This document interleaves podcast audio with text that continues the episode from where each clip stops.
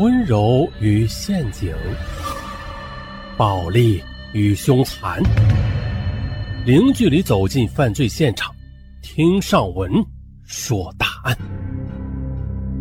本节目由喜马拉雅独家播出。本期大案《三体》总出品人被谋杀，真实还原。本期节目是咱们一位听友提供，在此表示感谢。咱们都知道，二零二三年开年有两部豆瓣评分超过了八分的热播剧，一部是《狂飙》，前几期节目咱们就说过啊。那另一部就是《三体》了。大家追过《狂飙》，应该也是追过《三体》，对吧？那在追《三体》的时候，大家注意到没有啊？这片头字幕里边出现的总出品人林奇，他的名字是被框在黑框之中的。众所周知。这一个人的名字如果被黑框框起来，那就代表这个人已经过世了。在一开始啊，我还以为这出品人呢是因为年纪大了、寿终正寝的，或者是得了什么疾病过世的。可是没想到啊，我在摆渡了他的传奇人生之后啊，发现此人太不简单了。他的整个人生都可以说是一部无与伦比的商战，再或者说是阴谋。大家能想象一位身价六十八亿的三十九岁的青年企业家，在一个平安夜猝然离世的场景吗？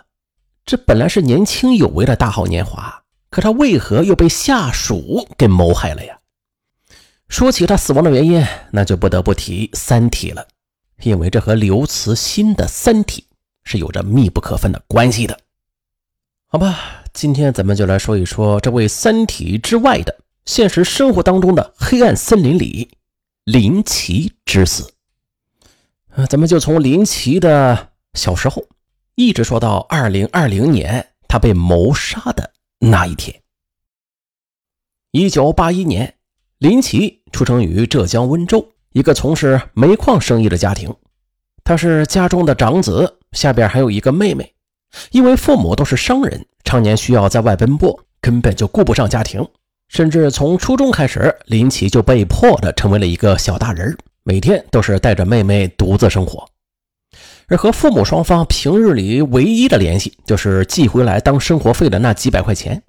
再到后来，林奇在成为了商业大佬之后，在参加的访谈中是这么说的：“我一直以为他们没有钱，所以每个月才只给我打那么几百块钱。其实，在九十年代吧，这几百块钱已经不算少了。”如果是普通人家，一个月最多也就是三五百块钱吧。那在那个时候，林奇他总觉得这给的钱不多，可实际上他的父母还是很有钱的，毕竟煤厂的老板嘛。而他的父母之所以给的不多，实际上就是为了让他能够养成勤俭持家的好习惯。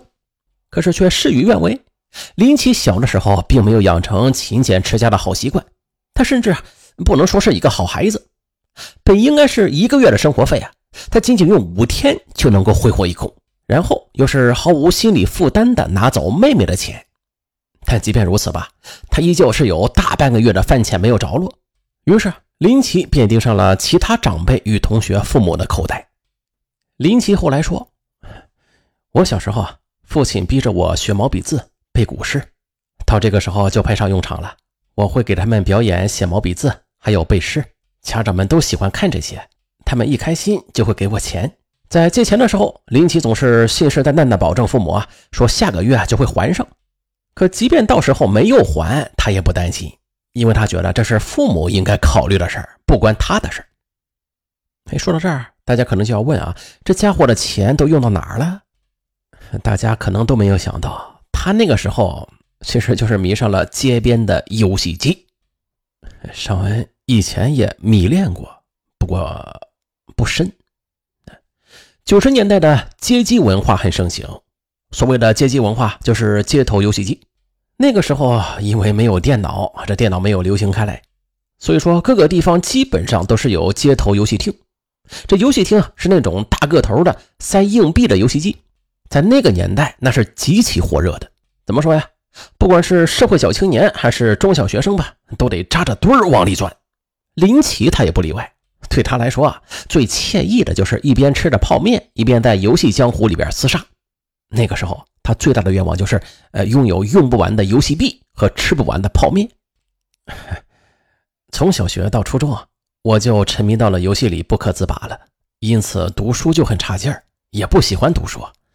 本来考试成绩还算不错吧，可后来渐渐的就倒数第一了，最后就发展成逃课也要去玩游戏。那个时候，我在大家的眼里就是一个坏孩子。嗯，这样的状态啊，一直是持续到了中考之前。后来被我爸发现了，他非常生气。林奇的父亲做的是煤矿生意，于是就将不成器的林奇领到煤矿边，指着黑黝黝的洞口说：“不好好念书啊，以后就得下去挖煤。”父亲的本意啊，这是为了教育林奇，可没想到林奇却非常嘴硬。我觉得挖煤挺不错的，我对挖煤挺感兴趣。接着，或是自愿，或是被迫吧，林奇还真的就下了煤矿。并且凭借着一股狠劲儿啊，生生的在下面待了整整十四个小时。不过随后的那段经历也真正给他留下了一辈子的心理阴影。在日后的采访中，每每回忆起来的时候啊，林奇都会觉得后怕不已。哎呀，那种冷，那种黑暗，我永远都忘不了。那忘不了的后果是啥呀？很简单呀，从坑洞里出来之后，林奇的心里只有一个念头，就是努力读书，考上大学。两千年，林奇高考结束了，只是把分数比清华大学录取线低了一分。最终，他上了南京邮电大学计算机信息管理专业。只是在念大学的时候，林奇又变回了坏孩子，他彻底放飞自我了。四年几乎都是在游戏与泡面中度过。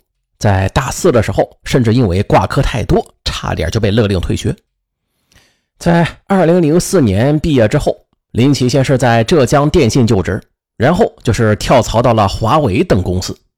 不过兜兜转转下来，他依旧没有混出什么名堂来。不过按部就班的工作还是抑制不住那蠢蠢欲动的游戏魂，于是他干脆大手一挥，辞了职就跑去创业了。林奇说：“相比于打工，我觉得自己还是更适合当老板。”二零零五年，他筹借了四十多万，在杭州开始了他的第一次创业。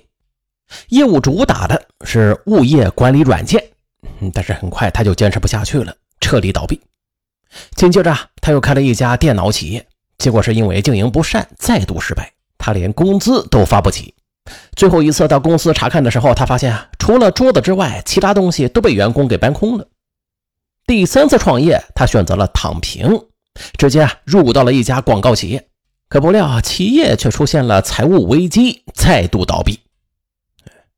要是换到其他人身上，连续三次的失败，可能就心灰意冷，不再创业了。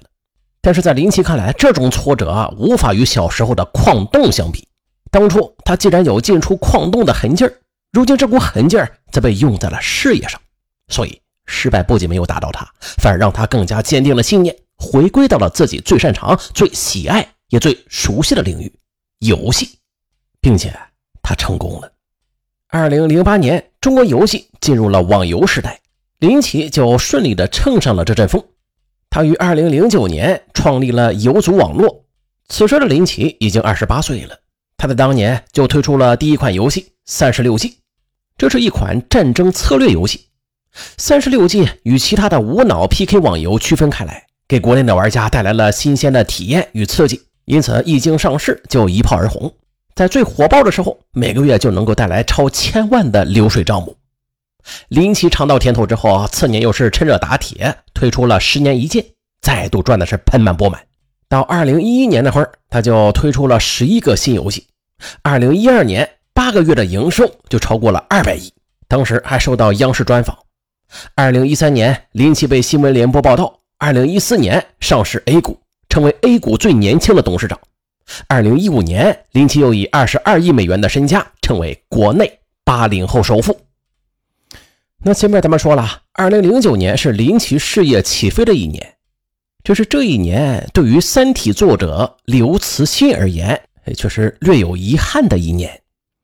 刘慈欣他的本职工作啊，就是一个电工，他是在山西娘子关发电厂工作，而这一年的发电厂啊，是因为减排政策即将被关停。大批的员工面临下岗分流的局面，其中就包括了当时已经四十六岁的《三体》作者刘慈欣。